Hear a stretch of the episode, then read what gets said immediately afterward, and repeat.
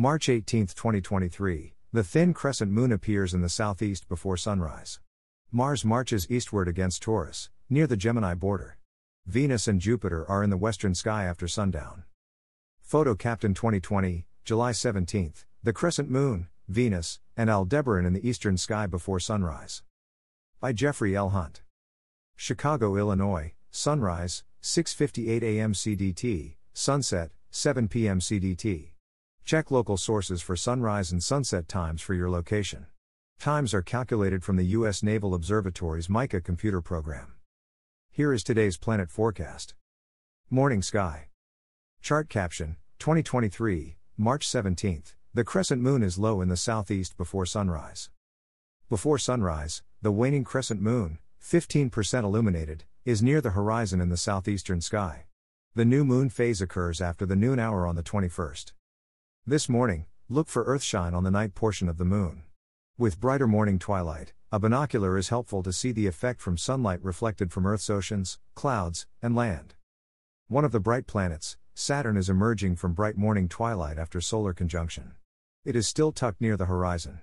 At 30 minutes before sunrise, it is less than 4 degrees above the east southeast horizon.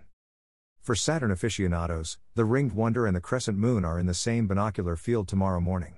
A clear unobstructed horizon is needed to try to see this. Evening sky. Chart caption 2023, March 17th. Venus and Jupiter are in the west as darkness falls. Jupiter slowly slips into brighter evening twilight.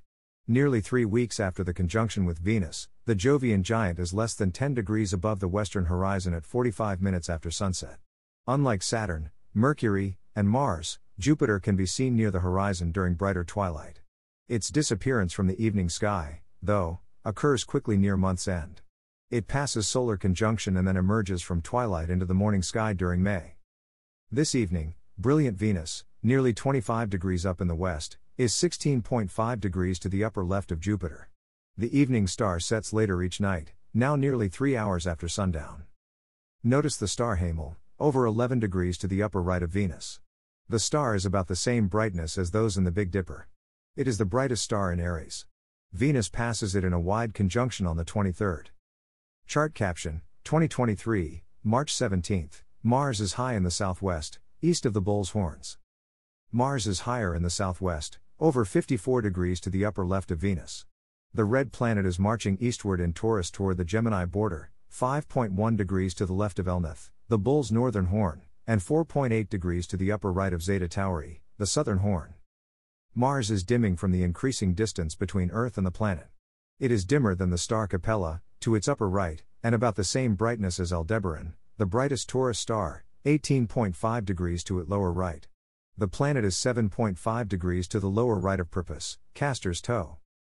The star cluster Messier 35, M35 on the chart, is 2.3 degrees to the upper right of Propus. The stellar bunch is visible to the unaided eye in a dark location. It is about four times the distance of the Pleiades star cluster, and its bluish stars, like those in the Seven Sisters, indicate the age of both clusters is about 150 million years.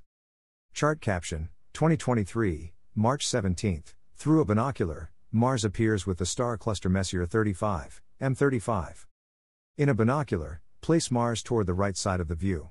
The star cluster appears near the left edge of the field. Mars is too far away to include Propus in the view. With Mars eastward march, all three fit into the same field of view beginning tomorrow evening.